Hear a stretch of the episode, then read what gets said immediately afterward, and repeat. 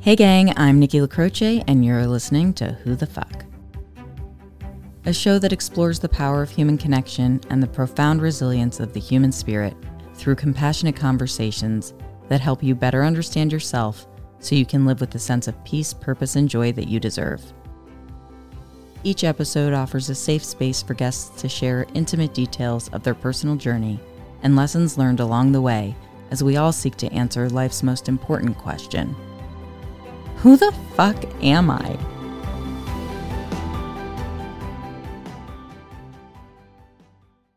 Hey, gang, I'm Nikki LaCroce, and you're listening to Who the Fuck. And on today's episode, I'm sharing the mic with Nick Hutchison. And Nick is an entrepreneur, author, podcaster, and speaker who specializes in personal development and business. He's the founder and CEO of Book Thinkers, a successful book marketing company and podcast of the same name that helps people achieve their personal and professional goals through the power of positive reading.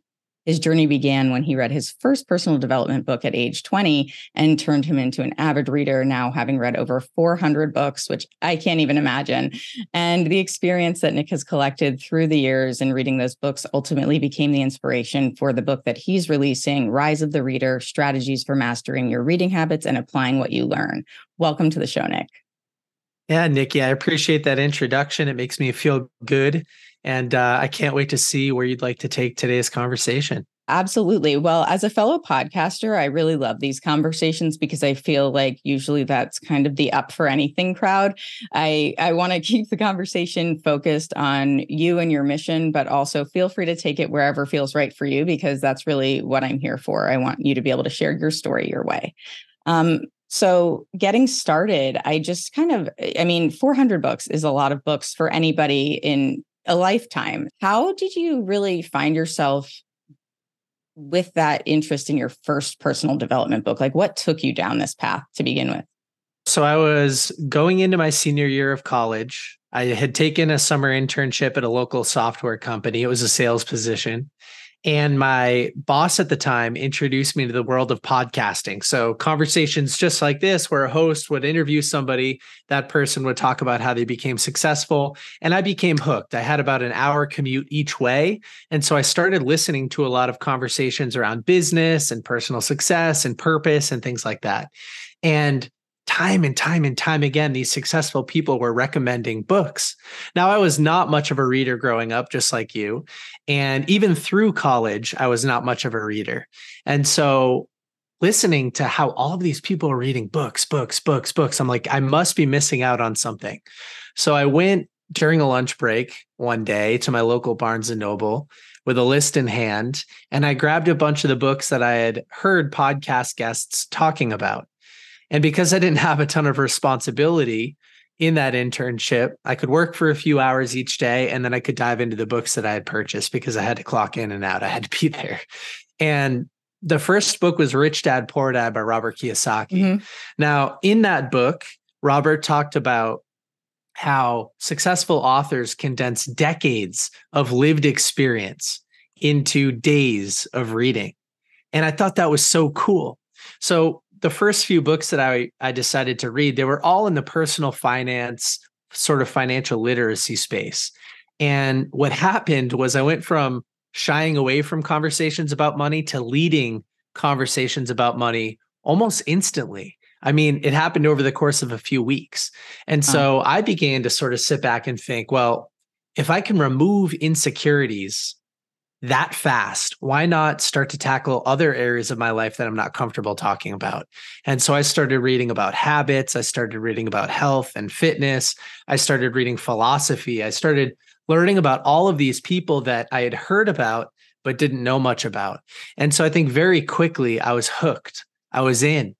You know, the minute that I started reading these books, I feel like a new version of myself in the future emerged and I realized there was something more that was possible. So cool. Yeah. Oh my gosh. I just love the way you're able to explain it too. I'm sure some of that narrative has crystallized as you've been writing your own book as well, because you're really trying to distill down what you've learned and how you've come to be who you are now. And that's really what this show is about. it's how do we become who the fuck we are? the the idea is, you know, why do I believe what I believe? Do I really believe what I believe? That's truly what inspired me to get to this place and in recording episodes with people was I just had this thirst for knowledge and understanding and this desire to really expand beyond this really it wasn't necessarily a super small box but it was just not as much as it could be. And it sounds like you sort of had that shared experience where you didn't understand what you were missing until you started sort of inspecting these areas of your life where you wanted to really dissipate these insecurities and start to build confidence around them. And money is a hard topic to discuss. It is some, still one of my least favorite conversations to have, but I agree with you. It is about getting comfortable with the discomfort. And so I'm curious when you really you got to this place where now you're consuming all this information, you're learning a lot from other people who are in these spaces. Was there something that particularly led you down the path of creating book thinkers in particular? When I was earlier in my college experience, I decided to join a company called Collegiate Entrepreneurs, and they helped you essentially run your own house painting business over the summer. Mm-hmm. So they would provide you a little bit of sales mentorship. They would teach you how to hire and fire people. They would teach you how to run payroll in exchange for a percentage of revenue. And as a small business owner of sorts at that time, I started to understand that I was a much better entrepreneur than employee. and so I knew that I wanted to run a business, but I sort of I, I, didn't like the house painting space and I hit a lot of bottlenecks. I was the bottleneck. Um, so going into my senior year, I had decided, hey, I'd like to go work for a bigger company, sort of understand how these companies operate, maybe sell something that I don't have to execute and just get better at selling. And so that's where I jumped into that internship and discovered books. But while I was going through that process, I still knew I wanted to start a business. And so my friend Alec and I, he had also run a house painting business very similar to mine. He also went to the same college as me. We started meeting on a weekly basis to talk about starting businesses. And one of the strategies for starting a business is you have to solve a problem. And so each week we'd show up at one of these rooms on the college campus where there were whiteboards and markers and stuff. And we would talk about problems that we had faced during the previous week. Mm-hmm. And so I remember one week I showed up and I essentially said, Hey, I'm reading all of these books. I'm making it very known to my social media following and to my friends and family that I'm reading these books. I can't stop talking about them. And everybody asks me the same questions what books are you reading? Where should I start? What's a good book for this? What were your favorite takeaways from that? And so the original version of Book Thinkers was a website where I could document my favorite takeaways from these books because I didn't want to answer the same questions every single time. That's fair. And yeah, I didn't know how we would originally monetize it, but it was like, I want to solve this problem that I'm currently facing. And so, yeah, it sounds kind of funny. It wasn't a major problem. It was very related to me and my own unique experience, but that was the original version of Book Thinkers. It was just a, a website to categorize my favorite takeaways from these books. Well, I mean, clearly it gave you the momentum and the focus that you needed to get where you are and to get to writing this book. I think it's quite phenomenal because the thing that I've recognized, I worked in tech for 15 years up until Friday, and uh, now this is my my full focus. And what I understand to be true is that we have to often solve the problems for ourselves to be able to help other people solve them. And so I really applaud your persistence and your desire to build what you've built from something that, you know, seems, as you said, sort of maybe silly, but I don't know that I necessarily feel that way because you need that launch pad, right? You need that place to start and to figure out your footing and know where you even want to take it. And so, what I'd be curious to know is do you have a moment where you felt this shift happening between you know okay this is a website now where i'm providing people with information about books that i'd recommend and i'm optimizing my workflow by telling them here just go to this website. I don't have to tell you every single detail uh, that you started to recognize how you wanted to build it out and take it forward? Was that conversations with your friend that you were building business with or how did that come to be it was. Uh, I had stated to the world, I think, hey, I'd like to start a business. This is a problem that I'd like to solve. It's an area of my life that I'd like to work in professionally someday. And so, Alec, who was my friend at college, actually started the business with me legally. So, we registered book thinkers uh, in the state of Massachusetts. We didn't know what we were doing, but I knew that if I legally registered the business and I started spending money on that, it would force me to figure out a way to monetize this passion of mine. Yes. The moment that I think you're talking about, a few weeks into that journey, I had just shared uh, maybe on LinkedIn and Facebook, hey, I'm starting this business, I'm starting this website. One of my childhood friends reached out to me and said, Hey, I've been interested in entrepreneurship as well. We should meet up and get coffee sometime.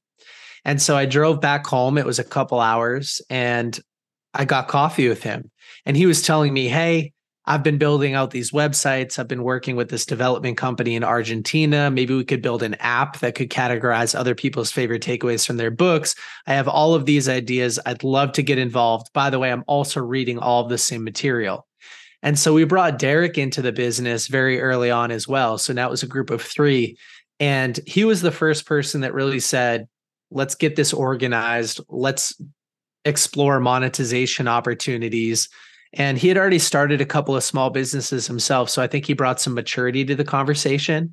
And I think leaving that original conversation with Derek, it was the first time that I was like, wow, you know, this is how a business operates. This is eh, conversations about money, not just about dreaming. And although we did attempt to build a mobile application, it never found product market fit. The development company sort of fell apart. We were left with something that didn't really work, uh, which I've learned a lot through failures, but I think going back to that coffee date with Derek, that was the first time I was like, wow, you know, this is going to be a thing. Yeah. I mean, it's definitely a thing. You have now started a podcast associated with your business as well. So it's a book marketing company as well as a successful podcast. Uh, can you tell me how it came to be both of those things essentially? Sure. So the short version is that in anticipation of releasing the app that never actually happened, we started to post on social media. We said, hey, we need an audience to sell this into once the app is available. We want to cultivate a community of like minded nonfiction readers who would love to organize their takeaways better. And so that's what we started to do. And they started the socials. I sort of ended up taking them over. And what happened was the audience started to grow and it started to grow pretty fast. And at first, authors reached out and said, Hey, Nick, my target reader is your audience. Can I send you a free copy of my book, whatever the book was? Mm-hmm. And that would be through IG DMs or in the comment section or Facebook or something. And at first, it was like, wow, I'm paying for these books. Now I'm getting books for free. That's a step in the right direction. Totally. Because I'm still working. I ended up going full time at that software company right out of school, same one that I took the internship at. And so this is a side hustle. Now I don't have to spend money. Then it turned into, hey, how much does a book review cost? And so I had never originally thought that authors would pay for social media marketing, that I could review their books, talk about them online, and get paid for it.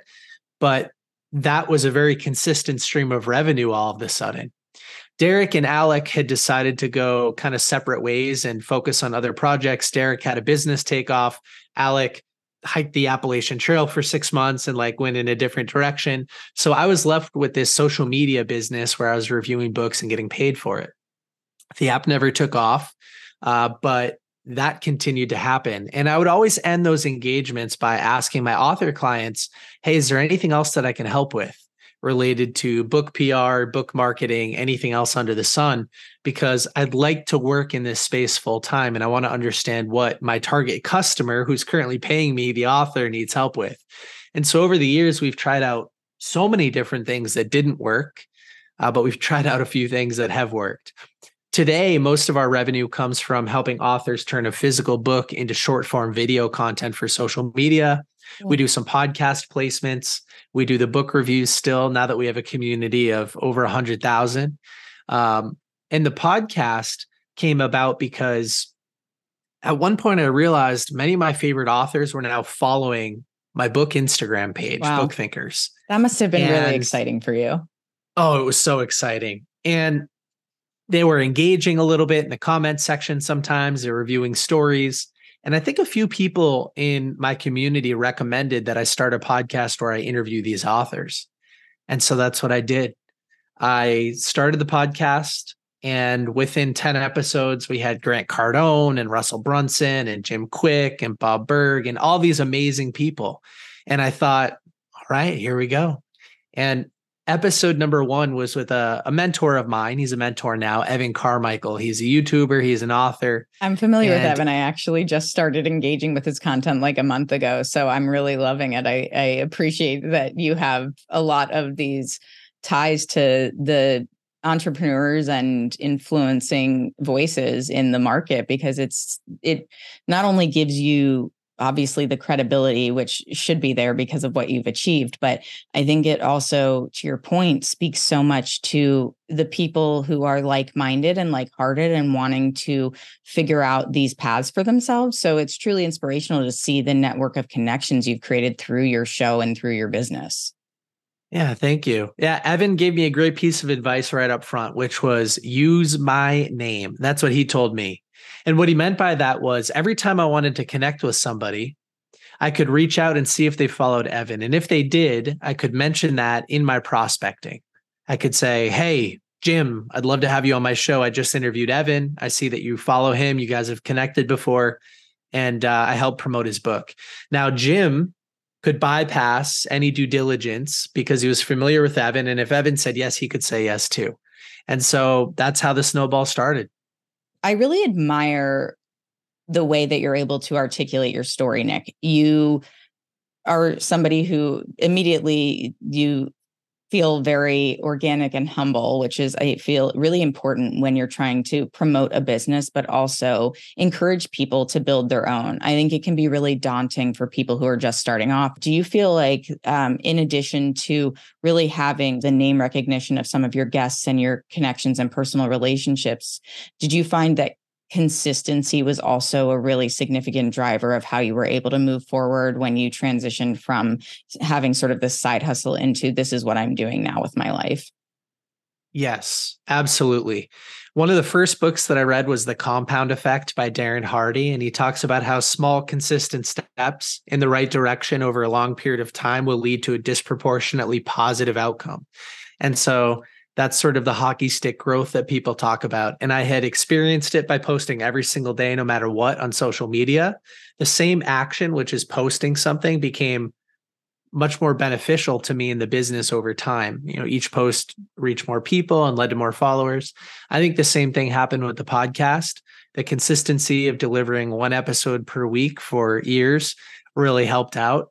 And as far as the business is concerned, I mean, all of it ties together. I think one of the biggest steps that I was able to take was leveraging the credibility of my podcast guests to do business with my other services. And what I mean mm-hmm. by that was that hanging out with Grant Cardone or Alex Hormozi or whoever the case is, Patrick Bet David, Vanessa Van Edwards, these names they were just podcasting with me, but by hanging out with them, taking photos, sharing content, having them share stuff on their socials, the people that wanted to be like them were more likely to do business because I was part of that circle now. And what I, I kind of like to articulate it like this trust is transitive. If you trust Grant Cardone and Grant trusts me because he's resharing content and I'm in it and we're hanging out, you're more likely to trust me as well. You'll bypass, like I said, that due diligence process. And so, yeah, leveraging their credibility helped me grow my business, but consistency uh, also plays a big role in that too.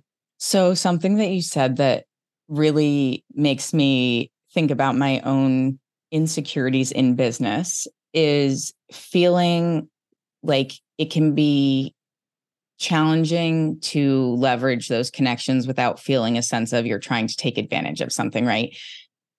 It's coming from a place of pure good intentions, right? You want to help other people get their message out, and that inherently helps you. I love that you use the transitive property because that's like the thing that I remember from math. And it's ultimately the thing that is the most beneficial in life. And so, how did you get comfortable or were you immediately comfortable leveraging those connections? Do you feel like it took you time to step into that comfort of allowing yourself to leverage that network? From the very beginning, I looked at it like this I said, I'm producing content that promotes them. The more often I can promote that content through pictures and videos, you know i'm i'm just funneling goodwill and attention and good karma towards them.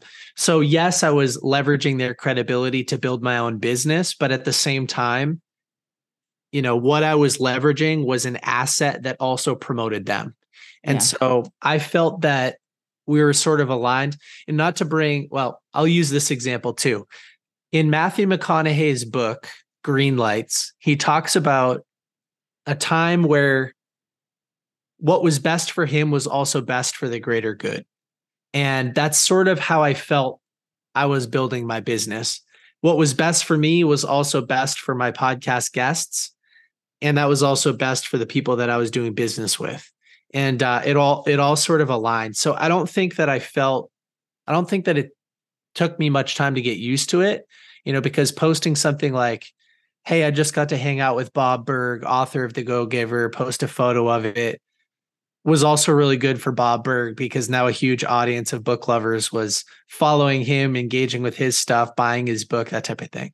Yeah, absolutely. I really appreciate you sharing that. And it's also helpful for me to hear because it, that's a big part of getting out of your own way to build a business, right? You need to be able to acknowledge these parts of yourself, which you did, you said at the very beginning of our conversation here. It requires you to acknowledge what you don't know, get comfortable with the discomfort, and start to explore these areas of your life and your thought process that are going to evolve ultimately. So, when you consider self growth, what do you feel have been the biggest driving factors for your own personal growth? I, obviously, a lot of that has seemingly come into your business but if you separate it from your business if if that's possible it might not be because this is a big part of your life but what does personal growth really mean to you in terms of how it motivates you? When I was in my late teens and early 20s, I it was a confusing time for me because on one side of the spectrum, I had a lot of insecurities around public speaking, my ability to communicate effectively, and as a result of those insecurities, I would shy away from situations that could have been beneficial to me. Mm-hmm. On the other side of the spectrum, in small groups, I had developed quite an ego uh, that would represent itself at the expense of other people. So in smaller groups, I needed to be, you know, sort of all eyes on me, attention on me. Uh, you mentioned I came across as humble. I did not come across as humble back then. Well, I and appreciate so, your self awareness. thank you. Yeah, awareness is is a big piece of this, and so once I started reading these books and implementing them, I went from a place of ego and insecurity to a place of service to others focused on impact and security, fulfillment, confidence. And that's the biggest transformation that I think I've gone through. I was on a podcast once with an author named Brant Menswar, and I was interviewing him. He had a book called Black Sheep, and it talks about your five black sheep, your non negotiable core values. And I went through my core values as I had seen them from his book. And he said, dude, what about impact? Everything you do is related to impact. And I said to him, well, if I said impact, I think a lot of people that knew me in that period of my life would say he's not focused on impact, he's focused on himself. And so I feel kind of insecure about that. And he said, That was you yesterday, man. What about you today? You're focused on impact now. You've changed, you, you've evolved, you've grown up. And that was the first time that I started to say, you know what?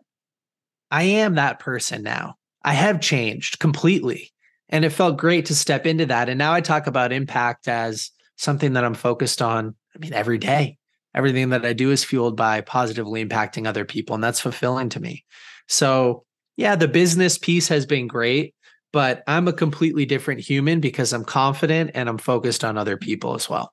Oh, I love that. That's such a great explanation, too. So, one of the things when I was in my tech career that really propelled me towards creating this podcast was a friend of mine in performance management at another big tech company had shared with me this concept of a purpose profile and that if we can understand what makes us feel the most fulfilled, then we can create the most impact. And we can also understand what type of impact we want to create. So, is it community based? Is it society based? Is it okay for us, or is it more comfortable for us to have that impact on a smaller scale with a smaller group of people? Or do we want it to be something bigger?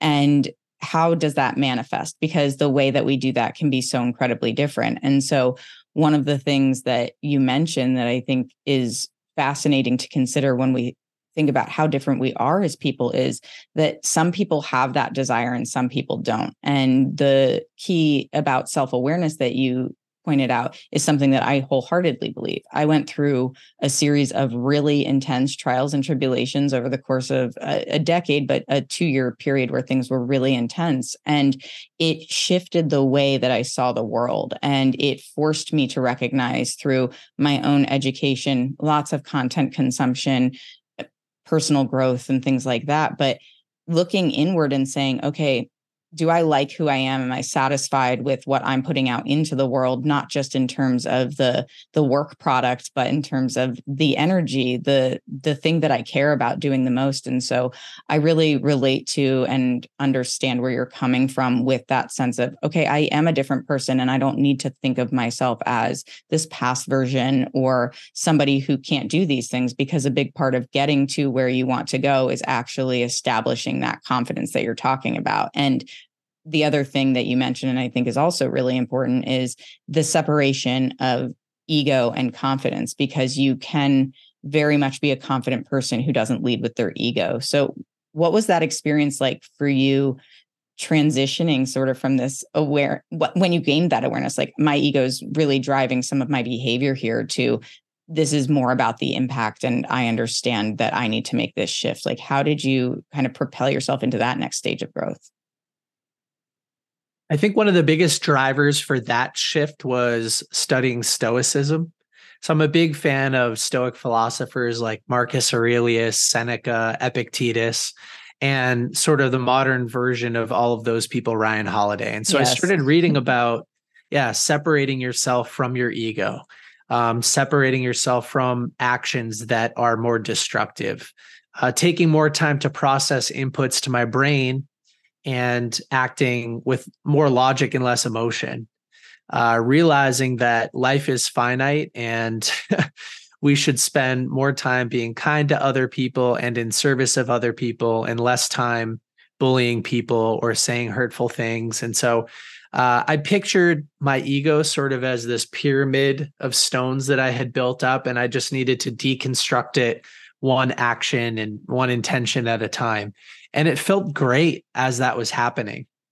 It was a huge shift, like I mentioned, uh, articulating that to other people, you know, but I think it happened first within myself. And then over time, I let other people sort of say, hey, Nick's changing and he's focused now on other people. I mean, there were relationships that I had, friends and family members and stuff where uh, it was a big shift. And I had to have conversations with people and apologize and and uh, say, "Hey, I regret doing those things" or saying those things. And so, yeah, it was a big, I don't know, step into adulthood and maturity. I think for me to go through that process. But Stoicism as a philosophy, as an actionable philosophy, was probably one of the biggest drivers for making it happen.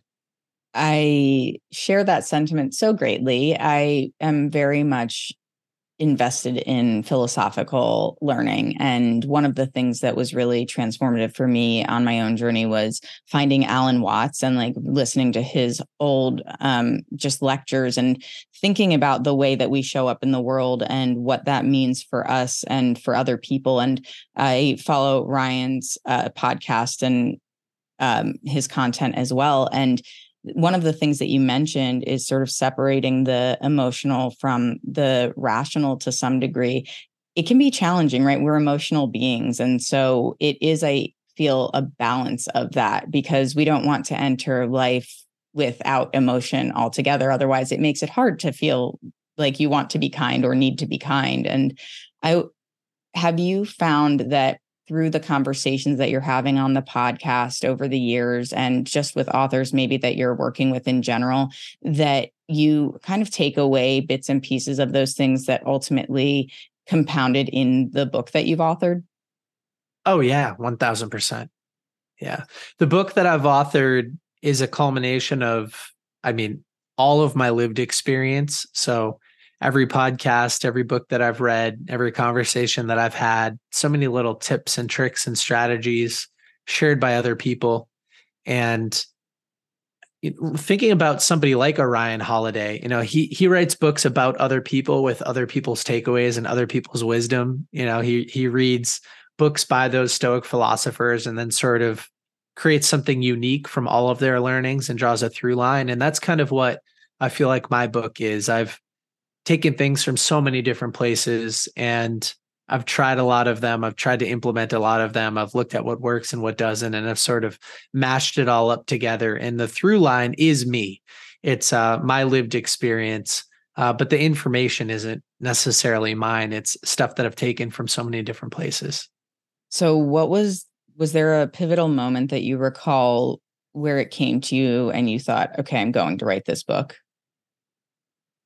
Yes. Uh, but it's not so sexy. I had a company reach out to me and say, "Hey, if you ever want to write a book, we'll we'll sort of comp the services that we offer if you throw an ad in the back of it." And around that same period of time, I had said,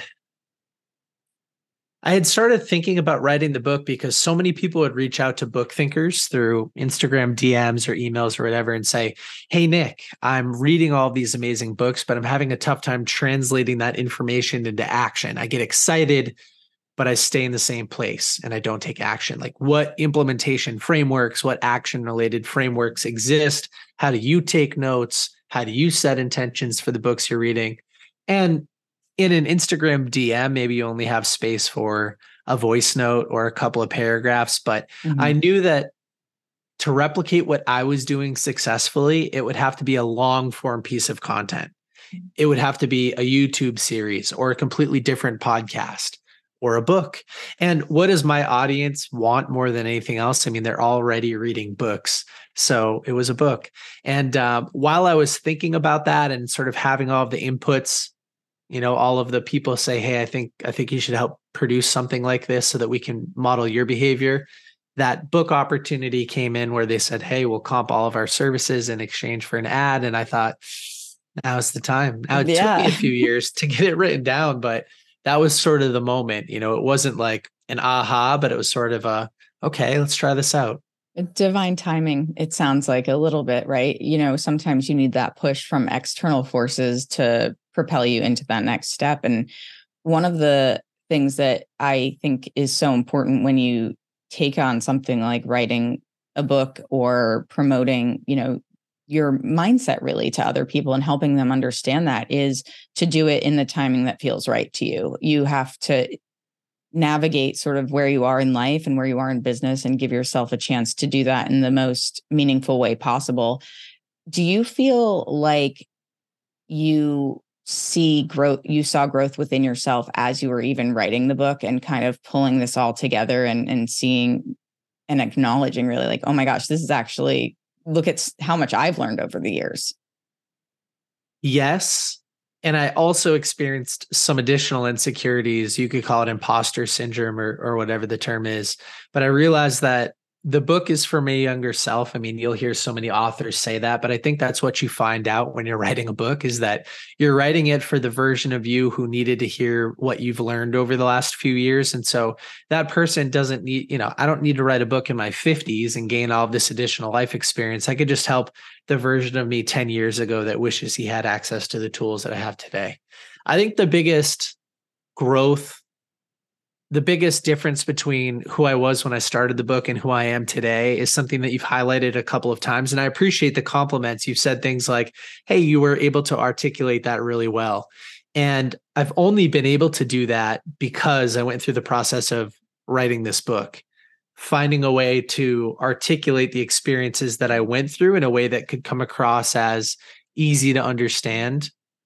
And I had to sit down and define all of the different things that I'm doing with these books. I mean, I could talk about them a little bit, but now I really know this is the process that I use and that works most effectively for taking the books that I'm reading and implementing them, taking mm-hmm. action, changing my behavior, being held accountable. And so, this book that you had mentioned in the intro, Rise of the Reader, it uh, it took me years essentially of reflection and and looking at my own process to figure out what I was doing. Now I can finally articulate it. Well, I I think that that's just such a great way to speak about the experience too. And something that you just said that I actually really wanted to touch on was this accountability and ambition and confidence and reducing those self-limiting beliefs. I think it's a combination of things that we experience in our lives that require us to or sorry, we're required to achieve those things or, or, navigate those things when we're on a path to getting what we want and where we want and to becoming who we want to be. Do you feel like you have a greater sense of accountability now also that you you're sharing so much with other people that it has become maybe more of a focal point or more important to you in some way that not only does it make it you accountable to yourself, but it also proliferates to your audience. Yeah, I think sometimes the biggest issue in a person's life is that they're not held accountable to anybody or anything for their actions. And and there, what is there that Spider-Man line like with great power comes great responsibility mm-hmm. or something? I think I don't know how I would ever stop reading and reviewing books and recommending books because I don't know how often it happens. At least once a week, somebody will respond to a message or shoot me a DM and say, Hey, Nick, I read a book that you recommended and it solved a huge problem in my life. And I'm just so much better off as a result of it. And I love that. I mean, I feed off of that. It feels amazing. And so I want to continue positively impacting other people. Um, so, yeah, I feel like I'm held accountable also because there are so many eyeballs. I mean, the BookThinkers Instagram account did over a million impressions last month organically. That's that's so many people and it feels so good because it's nothing but positive content. There's so much negative divisive stuff out there on social media and if I can if I can, I don't know, just shift that needle a little bit for the people that follow BookThinkers and uh, encourage people to follow more positive, constructive content that can help them instead of hurt them. You know, it's part of the mission too. So yeah, it feels really good, and also feel good feels good with friends and family members like Ryan Holiday, who who we've been talking about. I had the opportunity to interview him on our podcast a while ago, and I said, "Hey, do you view yourself as a Stoic philosopher?" And he said, "No." I view myself as a writer who tries to practice stoicism. And I think the same thing with me. I I want to be held accountable by the people in my community, by friends, by family members, because it just helps me be a better version of myself. And I and I want that. I really do want that. Totally. I think that that's something that we cultivate innately. It's something that you can't force someone to be accountable. Believe me, I've tried. And I think that when we step back and sort of acknowledge how these transformative moments in our lives, whether it's through business or personal interactions, how they affect us and our ability to sort of step back and acknowledge like what the ultimate goal is it becomes so much more profound how much we can achieve. And it sounds like you've certainly come to that realization at, at various points on your journey. Do you you mentioned you know sort of your relationship with your family and friends throughout this as well. It was actually what i wanted to ask about also was how has the way that you've adapted through this growth impacted your personal relationships? Oh, it's it's been amazing. I think that all of my relationships have improved just because I'm able to have better, more transparent, productive conversations with everybody in my life. I have a tattoo that says family first, and that's because I believe my family comes first. And my relationship with my parents and my brothers uh, they've improved in a big way. I actually just got married back in May. I did so, see that uh, on your social. Congrats. Yeah, thank you so much. And you know, even like there's a there's an experience that I had with my now wife. One time we were driving, I think from Massachusetts down to Florida, and we put on the book The Five Love Languages. And I wouldn't have put that on if I wasn't into personal development and trying to improve relationships. And we listened to that book and we talked about the different love languages and we kept pausing it and having great discussions. And yeah. it's it's those types of things that improve relationships. It's pausing and working on things with each other and having the tough conversations. And I'm so much more willing and able to do those things as a result of the work that I put in to myself. So yeah. yeah. I think everything's improved. I absolutely love that. And the fact that you and your wife do exactly what myself and my wife do, which is we turn on something, whether it's an audiobook or a podcast. We were driving up to Whistler a month ago or so and put on Jay Shetty speaking to Lewis Howes. And just got a couple of minutes into the conversation, press pause. Now we're talking for an hour yeah. about what they've said, and then okay, press pause or press play, and then we get a few minutes further. And I, it took us five days to listen to this whole episode because the drive is only two hours.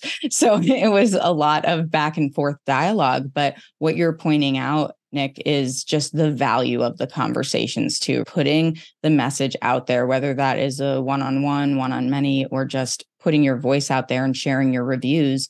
People are hungry for that content that makes us think and asks us to delve deeper into these parts of ourselves that, unless prompted, we sometimes just it's not even that we're ignoring it it's just we're it's out of sight out of mind and so i really find a lot of wonderful power in the conversations that you've created through your podcast and with these authors that you're engaging with. And as you said, the exposure for their books and their content and the way of thinking is just incredibly valuable and meaningful to people.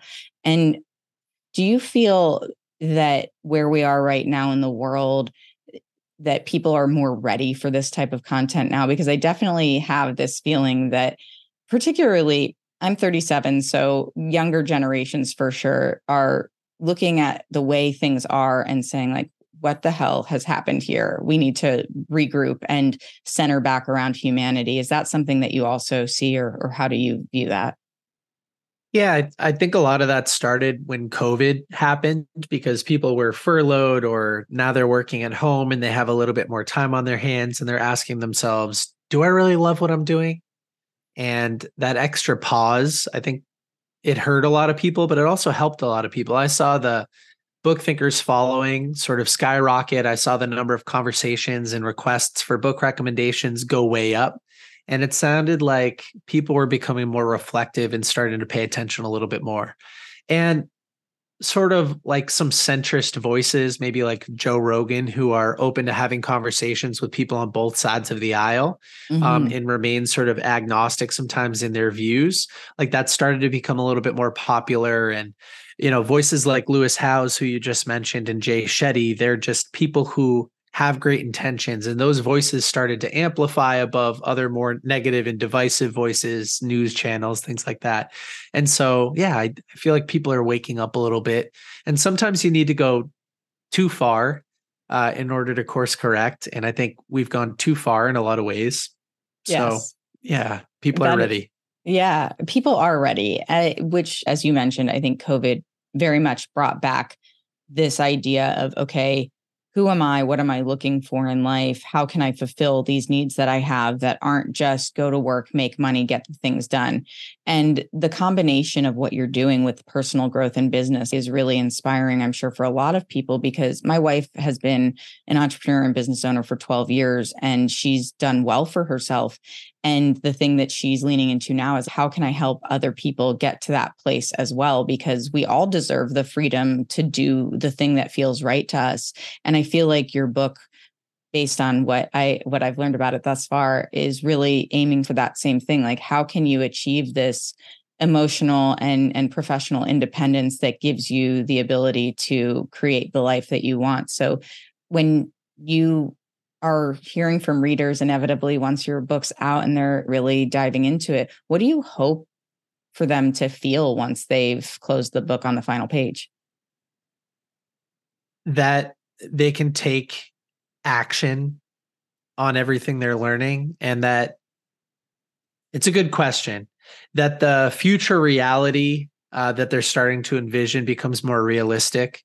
You know, something that you had mentioned earlier uh, that I wanted to touch on is that where we are today is a result of the actions and habits that we've had in place for many years. And what's so optimistic about reading and implementing personal development books is that you can change your habits and behaviors today so that the version of you that exists 10 years from now is closer to who you actually want to be uh, serving the people that you actually want to serve more fulfilled on a daily basis. And that starts now. It starts by understanding how to implement information effectively, how to take action, how to create better accountability. And so, yeah, I just I want people to say, "Hey, I'm getting more out of these books now. I'm taking better action. I'm feeling more confident about the direction I'm heading." I have better habits in place. Right. And uh, I have a better understanding of the resources available to me. That's that's what I hope. Yeah, I, I really can't wait to check it out. When you look back on your journey and where you are now, where do you see yourself going? Do you have a clear idea of what you want your future to be, what you want the future of BookThinkers to be? It's a great question. I I want more of what I have today. I like that answer. Yes, I I found that and th- this is a little bit abnormal, but I I'm saying this with complete confidence. I enjoy the passage of time. I really do. I love everything about my life and I don't want much to change. There's not a big difference between who I want to be in the future and who I am today. Maybe a little bit healthier, a little bit wealthier. I'm not sure if I could be happier. And I was able to achieve this right now when we're recording. I'm 29 years old.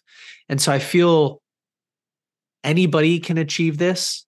There was nothing special about me. Like I mentioned, it's been less than 10 years since I picked up my first book. And so 10 years from now, anybody listening or watching this podcast today, Nikki can change everything. I was insecure, fully ego. I was still in college, so I didn't have a job, didn't know what I wanted to do. And here we are just a few years later. And I don't want to change anything about my future. I just want to do more and at a bigger scale, you know, impact more people, that type of thing. So what will BookThinkers be? I have no idea. I sort of sometimes I write my goals in pencil because they change so often and you've got to erase them and start over. Uh, but I do believe genuinely that the right book at the right time can change somebody's life. And that might evolve. Who knows? You might hear me in five years saying the the right podcast at the right time can change somebody's life, or the right YouTube course at the right time can change somebody's life. But uh, yeah, just I don't know. I a life that when I look back, I don't have any regrets. You know, I don't play small. I'm the boldest version of myself. And everything that I'm doing today is working in that direction. And I'm enjoying the process of it.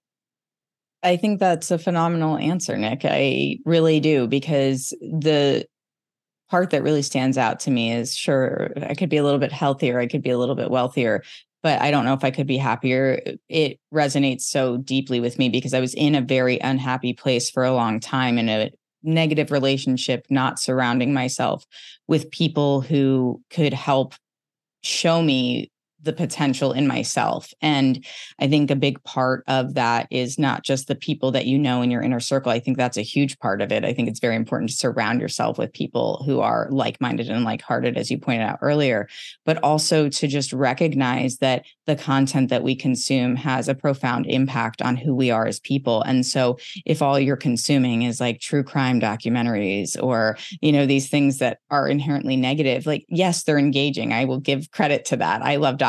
So sometimes I'm like, yes, show me that terrible thing that happened. And then I'm like, ooh, we need balance, right? We need to come back to what is really productive. And that was one of the things you said earlier, too, that stood out to me is conversations or behaviors that we have aren't always productive. And it is important to take account of that and understand, you know, what can I do differently and how can I create this life that I want if I don't have it right now? So you've offered some really tremendous insights. I've loved hearing about your journey. So as we're sort of rounding things out here, is there anything else that you'd like to share with listeners just about yourself or the book? I'm I will obviously put everything that we can in the show notes and point people to your book, but I just love if you have any closing things that you'd like to say. Yeah, I'd love to offer something to your audience. So if anybody is struggling with something specific or would like to double down and maybe improve a specific skill set, reach out to me on Instagram at Bookthinker. Shoot me a DM. Tell me a little bit about the problem, and I'll make a book recommendation. I love doing this. It's like playing book matchmaker, uh, but in a productive way. And I might ask some follow up questions. Can you tell me a little bit more about this? Or can you tell me a little bit more about that? But I'll make a book recommendation. And then, better yet, I'll follow up with you in a few months and see if you've read the book, if you've implemented anything from it. And so that's one of my favorite activities to do because so many of us feel like the problems in our lives are unique to us. But the reality is, billions of people have lived before us. So many of those people have faced the same problems that we're facing, maybe not identical, but very similar problems. And literally millions of them have written books about how they overcame that situation or improved that skill set or whatever the case may be. And so I'm happy to connect you with better resources so that for $20 most of the time and a few hours of your time, you can eliminate that problem or improve that skill. And I just think that's so beautiful and amazing. And the return on investment is great. And uh, it's not very risky. So try it out. Shoot me a DM. Happy to make a book recommendation. Amazing. I will probably tell my wife to message you. Uh, she, she's uh, she's graduated um, in her own t- terms from reading a lot of fiction, and over the years, she said to me, "I used to be so engrossed in that, and that was kind of what I wanted to do. I wanted to live in this this world where it was more imaginative, but having found personal growth books and been able to implement some of these things it's been so life changing for her and i think for me being able to have conversations with people like yourself and just spend the time with you learning about your experience it's inspiring more book reading on my part i will tell you since starting this podcast i have read more books in the past couple of years than i have read in probably most of my life just as a function of wanting to know more and understand more of people's stories. And when it's there and it's offered to you, it's just so magical what you can do with a recommendation. So I, I truly appreciate just your mission, everything that you're doing, and really excited to have this episode for listeners to hear and that offer for you to cash in on. So, um, Nick, can you tell people where they can find you on social? Sure. Before I do, I'd also like to say that you're an excellent podcast host. You're very you. articulate yourself, and I appreciate the time you took to generate some of these questions and follow some of your curiosities and ask about things that not every podcaster chooses to ask about. So it's been a really fun experience. And for those that want to learn more about me, they can go to bookthinkers.com. They can check out Bookthinkers on Instagram and uh, those two resources will point you in different directions, but you can find what you're looking for. Amazing. Thank you so much. And thank you so much for the compliment. This is definitely, I think, the way that you feel about being able to offer your insight and your uh, recommendations for books is how I feel about having conversations and being able to explore people's journeys with them. So I really appreciate you sharing the time with me and sharing the mic with me. Yeah, of course. Thank you. Yeah. Well, gang, that's all for this episode of Who the Fuck. We'll catch you on the flip side.